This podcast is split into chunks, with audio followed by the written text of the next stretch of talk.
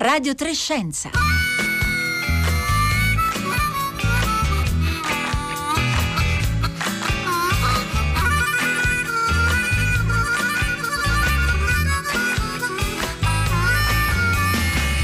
Buongiorno e bentornati all'ascolto di Radio Trescenza da Marco Motta oggi al microfono. Tra poco avremo il piacere di avere nuovamente ai nostri microfoni Carlo Rovelli per parlare del suo nuovo libro Helgoland appena pubblicato da Delphi che ci riporterà a un anno cruciale per la fisica, la scienza, la nostra comprensione della realtà, il 1925.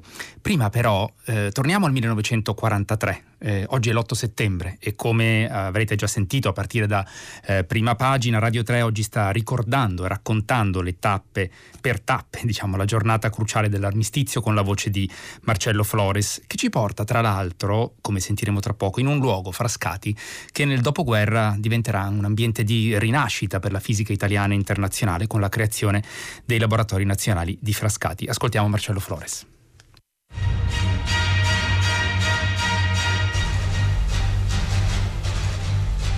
Frascati, ore 11.30. Da parecchi giorni, ricorda nelle sue memorie il giornalista Paolo Monelli, le voci dell'armistizio erano insistenti. Si diceva che in Calabria le nostre truppe non combattevano più. La mattina centinaia di apparecchi sorvolavano Frascati e i castelli romani, facendo paurosa rovina. In effetti è a quest'ora che ha luogo il bombardamento di 130 B-17 americani che sganciano in poche ore 1300 bombe su Frascati. Moriranno 500 civili e 200 soldati tedeschi, ma l'obiettivo degli alleati, che è colpire il comando tedesco del feldmaresciallo Kesselring, fallisce, anche se metà città verrà distrutta. L'8 settembre, tuttavia, non verrà ricordato per questo evento tragico, ma per essere il giorno in cui viene ufficialmente comunicata la notizia dell'armistizio che l'Italia ha firmata il 3 del mese a Cassibile, all'insaputa perfino di molti ministri del governo e di parecchi generali dei comandi militari. L'8 settembre prepara il terreno all'occupazione tedesca, segna l'avvio della resistenza italiana, dà inizio alla guerra civile che terminerà nell'aprile 1945 con la vittoria degli alleati e dei partigiani che sono insorti al nord. La fine del fascismo, con la caduta di Mussolini il 25 luglio, aveva creato le condizioni per cercare di sganciarsi dall'alleato tedesco e porre fine al baratro di violenza criminale in cui il fascismo aveva coinvolto l'Italia intera. Lo sbarco alleato al sud e le sconfitte militari, tra cui la rovinosa campagna di Russia, pongono all'ordine del giorno la fine dell'alleanza con la Germania, che il re e il nuovo governo Badoglio aspettano tuttavia a denunciare, costretti alla fine a una resa incondizionata che il generale Castellano firma in Sicilia con Bedell Smith, inviato da Eisenhower a spiegare i termini dell'armistizio. Ma l'8 settembre non è soltanto la fine dell'alleanza con il nazismo e lo schierarsi di fatto a fianco degli eserciti alleati che risalgono la penisola per riconsegnare al paese la libertà perduta più di vent'anni prima. È anche il giorno in cui le istituzioni che avrebbero dovuto incarnare l'Italia, il re e gli alti comandi militari dell'esercito, fuggono e lasciano il paese, tanto i soldati quanto i civili, in balia degli eventi e senza guida, fin quando questa non verrà assunta nelle forme limitate che potrà avere dall'insieme dei partiti antifascisti.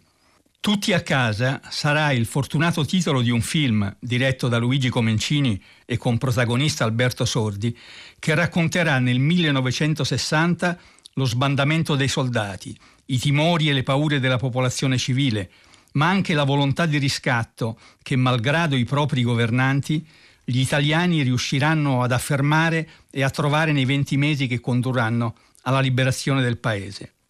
Ma la giornata è ancora lunga siamo appena al mattino dopo il bombardamento che c'è stato a Frascati. Era la voce di Marcello Flores per Un giorno nella storia, il progetto curato da Federica Barozzi, dedicato al giorno eh, dell'armistizio. Il racconto continuerà per tutta la giornata eh, qui a Radio 3 e da Frascati nel 1943 ci spostiamo ancora indietro nel tempo, nel 1925 e ci spostiamo in direzione nord, eh, approdiamo su un'isola del mare del nord con una guida davvero speciale. Buongiorno Carlo Rovelli.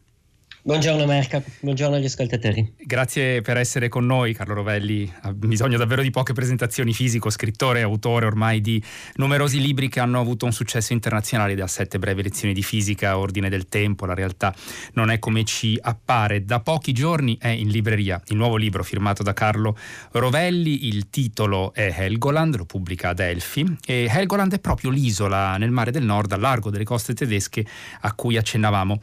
Eh, Carlo Rovelli, prima di spiegare perché il suo racconto parte proprio da qui, lei c'è mai stato? Sì, eh, molti anni fa, prima di pensare di scrivere questo libro, quindi senza eh, secondi pensieri, ehm, è un'isola molto piccola, spoglia, brulla, battuta dai venti, un posto abbastanza estremo, affascinante. E tanto che eh, appunto ci sono eh, diciamo eh, commenti celebri come quello di Goethe che diceva che sull'isola sacra può essere sperimentato lo spirito del mondo. Helgoland è l'isola dove nell'estate del 1925 un giovanissimo Werner Heisenberg a 23 anni si ritira per cercare di eh, dipanare la matassa di problemi che erano emersi nel tentativo di spiegare il bizzarro comportamento degli elettroni attorno al nucleo eh, dell'atomo. Allora, Carlo Rovelli, eh, a un certo punto Werner Heisenberg scrive: Avevo la sensazione, dopo quei giorni eh, che sono stati, si sono rivelati molto proficui e felici per lui, avevo la sensazione che attraverso la superficie dei fenomeni stavo guardando verso un interno di strana bellezza. Che cos'è che, che vede, che, che intuisce, a cui riesce a dar forma Werner Heisenberg?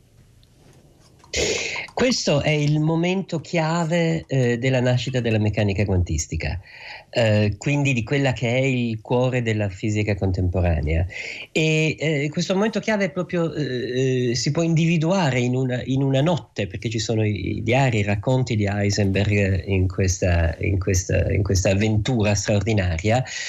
Eh, che culmina, questa notte culmina, diciamo, 20 anni o più di confusione eh, su tutti questi nuovi esperimenti, queste nuove misure, questi fatti che riguardavano le cose piccole, soprattutto la fisica atomica, ma non solo, eh, da cui non, non, si riusciva a uscire. C'era Bohr, c'erano grandi scienziati, Einstein stesso, che avevano iniziato a avere delle idee su come potesse funzionare il, il mondo a piccola scala, eh, c'erano delle tracce ma era tutto molto confuso. Ci si aspettava che un'idea nuova nascesse e questo ragazzo, giovanissimo, 23 anni, straordinario, anche gli altri protagonisti principali di questa storia in quell'anno sono, sono tutti giovanissimi.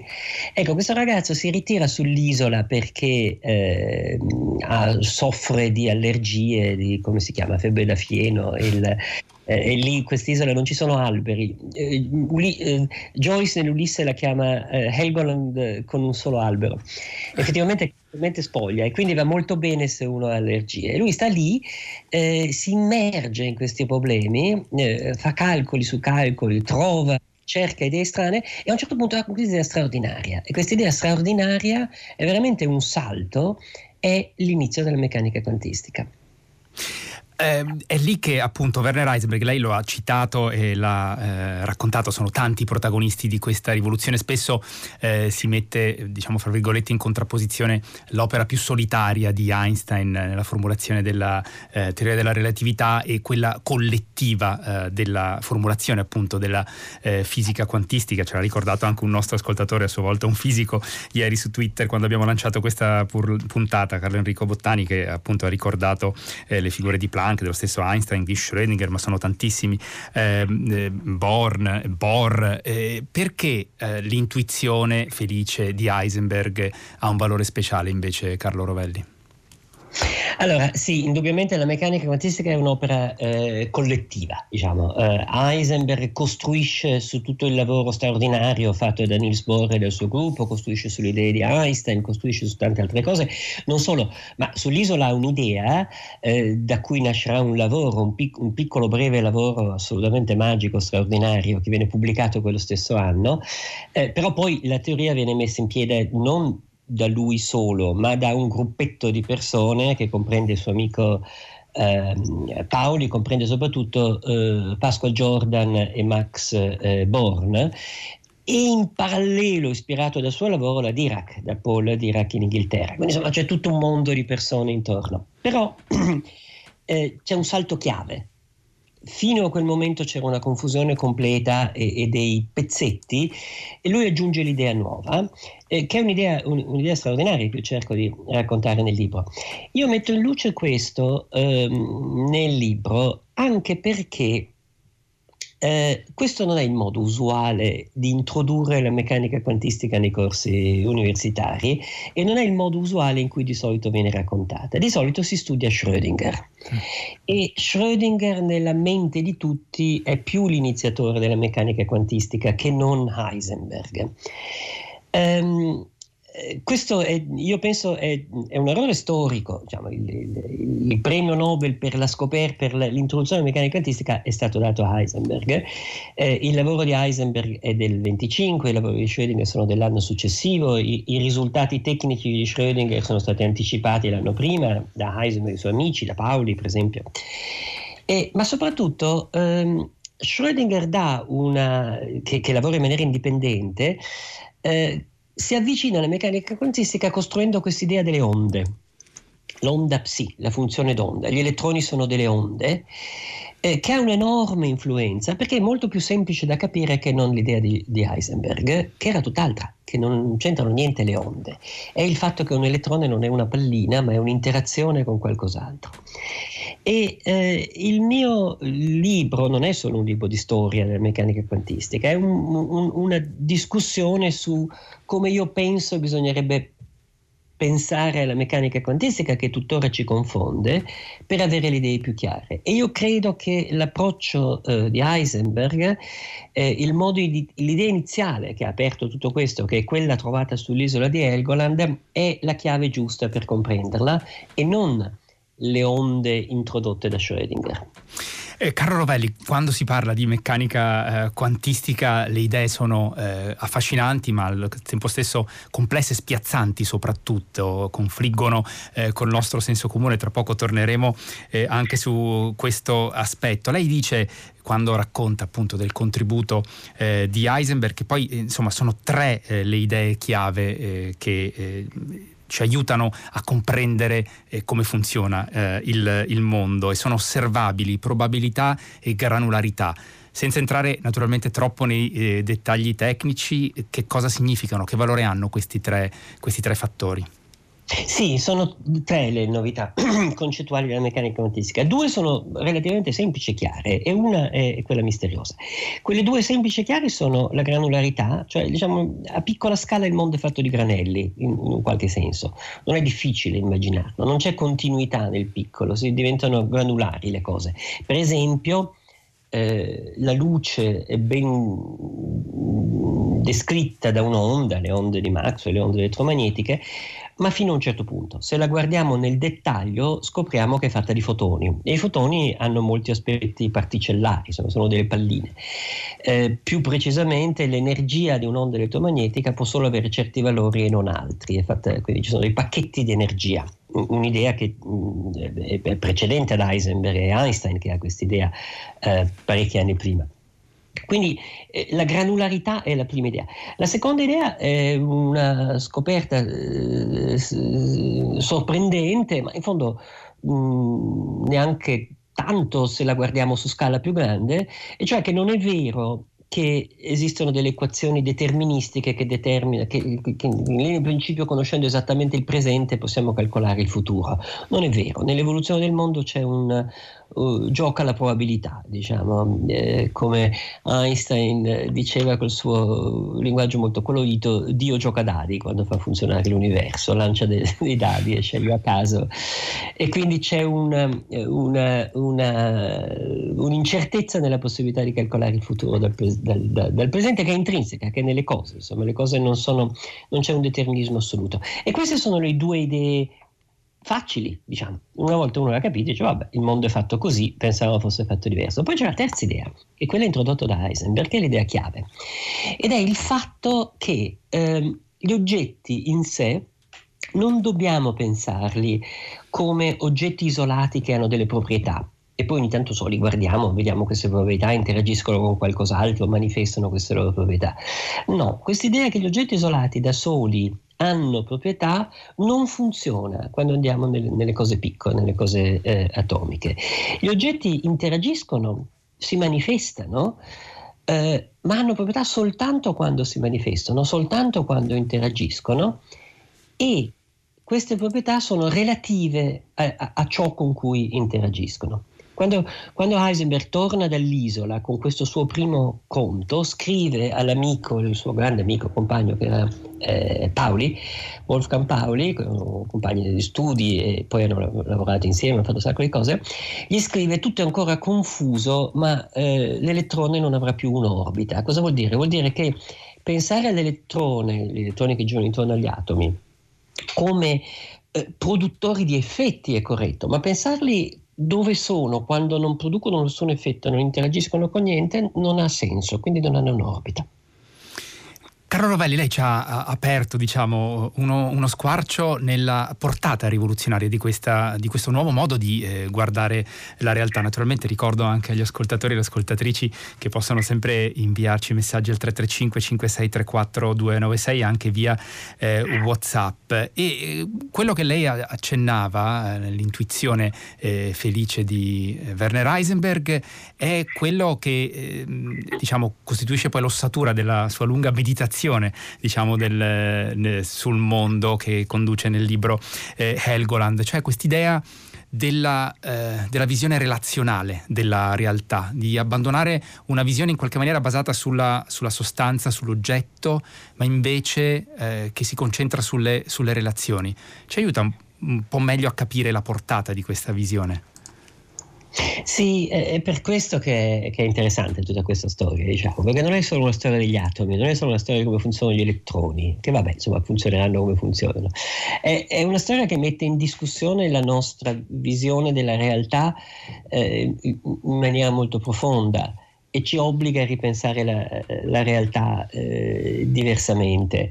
Eh, diversamente, diciamo, i filosofi hanno spesso ripensato la, la realtà diversamente e, e, in un certo senso molte di queste delle idee eh, non sono nuove nella storia della filosofia occidentale oppure anche orientale.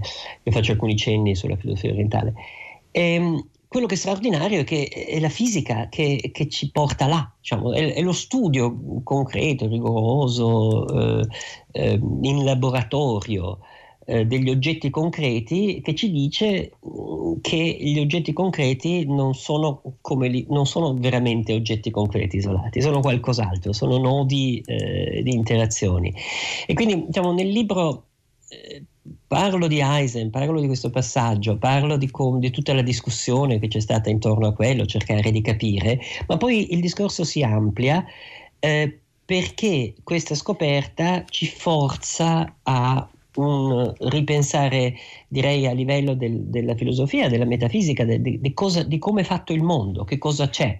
Eh, lui pensa un, un, un, po' tutto e credo se da un lato eh, le cose non sono chiare, perché ci sono discussioni tuttora ci sono convegni di filosofia, di fisica, sono, io spesso partecipo a discussioni anche accese su, su, su come pensare a tutto questo. Eh, quindi se da un lato c'è confusione, però dall'altro questo modo di pensare relazionale che la meccanica quantistica ci suggerisce è anche una forza nuova per ripensare a tante cose e che, che risuona poi con tante altre. Il pensiero relazionale è dappertutto nel, nel, nostro modo di pensare al mondo e quindi ci apre prospettive nuove per pensare alla realtà, per pensare alla materia e anche per pensare a noi stessi. Che cos'è il nostro essere nel mondo, che è un essere in relazione col mondo. E, ehm, Carlo Rovelli ci stanno scrivendo numerosi nostri ascoltatori al 335 56 34 296, per esempio Michele da Parma, che dice io sono Tim Einstein, la mancanza di determinismo è dovuta alla nostra pochezza di mezzi e non a una qualità intrinseca della realtà.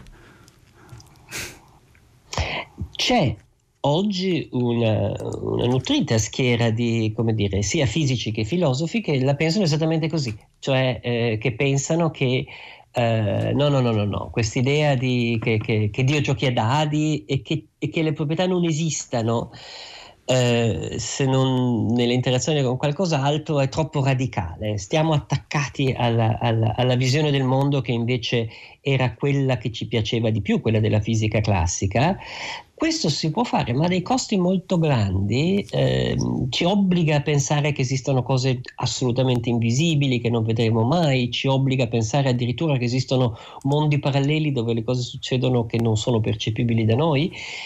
Eh, e io non credo ci porti avanti, nel senso che ehm, io, diciamo, io, nel libro racconto questo, questo, piccolissimo episodio che per me è, è, io ho un collega, un filosofo, un bravissimo filosofo che sta a New York, che la pensa esattamente come questo ascoltatore che lei eh, ha citato. E una volta mi ha detto: Carlo, ma davvero tu pensi che degli esperimenti fatti in laboratorio con dei pezzetti di ferro, dei pezzetti di, eh, di vetro, dei, dei fili di rame possano farci cambiare la nostra concezione metafisica di cosa è fatta la, la, la, di come è fatta la realtà. E lei cosa ha risposto, Carlo Rovelli? È una domanda, è una domanda ottima, potentissima. Io ci ho, ci ho dormito delle notti su questa domanda, poi, poi, ne sono uscito e l'uscita è questa, secondo me. Eh, che cos'è la nostra visione metafisica su cos'è la realtà se non il risultato del nostro interagire con pezzetti di legno e pezzetti di, di, di, di pietra per generazioni che ci ha insegnato che questo è un buon modo di pensare il mondo. Ma non ce l'ha mica detto il buon Dio che il mondo è fatto così, diciamo, è la nostra abitudine a trattare le nostre scale che ci ha portato a una certa formulazione eh, diciamo di, sull'ontologia del mondo naturale che funziona bene alle nostre scale, ma non è garantita da nulla e io credo la forza della scienza e, e l'utilità della scienza eh, è proprio il fatto che ci permette di aprire la mente e trovare altri modi di pensare alla realtà. Ecco, Carlo Lavelli, per eh, capire questa visione, diciamo, eh, di interpretazione relazionale della realtà ci costringe, per esempio, ad andare oltre al paradigma eh, che appunto è stato eh, dominante per la fisica eh, classica tra osservatore e oggetto osservato. In che senso? Nel senso che eh, diciamo, eh, si è, si è, tutta la discussione sulla mh, mm, meccanica quantistica è stata una discussione sulla relazione tra l'osservatore e l'oggetto osservato. Io credo, eh, io e tanti altri, eh, eh, credo che la, la, la soluzione è molto semplice. L'osservatore è esso stesso un pezzo della natura e quindi non c'è un osservatore un oggetto osservato. Ci sono tanti pezzi di natura che interagiscono l'uno con l'altro, che si osservano a vicenda e questa è la migliore immagine che abbiamo del mondo. Eh, tantissimi punti di vista che si, si, si, si, intersecano, si parlano ovviamente, costruiscono una visione comune, ma non necessariamente una versione coerente comune in tutti i dettagli. È una carta delle prospettive sulla realtà che abbiamo, piuttosto che una visione dall'esterno, come se ci fosse qualcuno fuori dalla natura che può descrivere tutto esattamente questo ci dà l'idea di, de, della portata davvero eh, sovversiva in qualche modo della eh, nostra comprensione della realtà che eh, sorge dalla meccanica quantistica, una teoria che ormai ha eh, di fatto un secolo ma che in qualche maniera Carlo Rovelli fatica a, a permeare davvero la nostra eh, visione eh, complessiva della realtà. E il suo tentativo è anche quello appunto in questa lunga meditazione che parte dal, dall'isola di Helgoland e dal ritiro diciamo di Werner Heising Heisenberg per poi arrivare eh, a riflettere anche sulla nostra indagine eh, sulla, sulla, natura della coscienza umana, sulla nascita del significato eh, nella, nella, realtà, insomma ci sono tanti aspetti, cita eh, la, la, sua scoperta di autori ehm, per esempio come Nagarjuna, del filosofo indiano del secondo secolo e cita anche, ehm, e le vorrei chiedere di raccontare perché lei è così caro, alla fine del libro lei ringrazia oltre a Werner Heisenberg anche Alexander Bogdanov. Per chi di noi non ha familiarità con questa figura, chi era Alexander Bogdanov? È molto poco conosciuto eh, Alexander Bogdanov. Eh, per me è stata una scoperta eh, abbastanza tarda e sono rimasto completamente affascinato da questo, da questo, personaggio.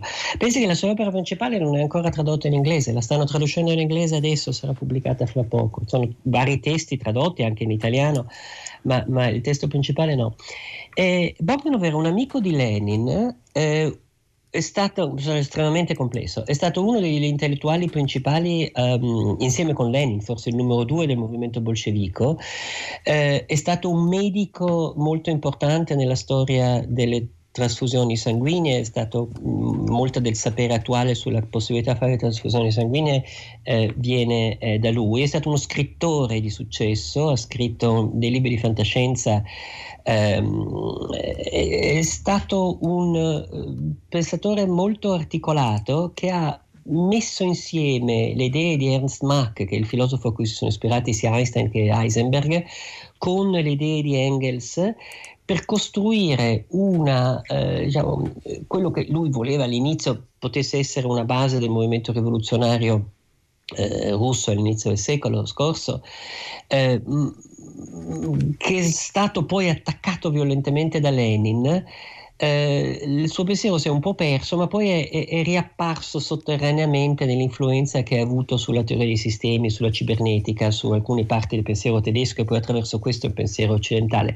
Quindi diciamo, è un personaggio di estrema complessità eh, intellettuale, politica, eh, letteraria. E che cosa ha a eh, che fare con tutto quello che lei ci ha raccontato sulla eh, nascita della meccanica quantistica e la visione della realtà che, che comporta?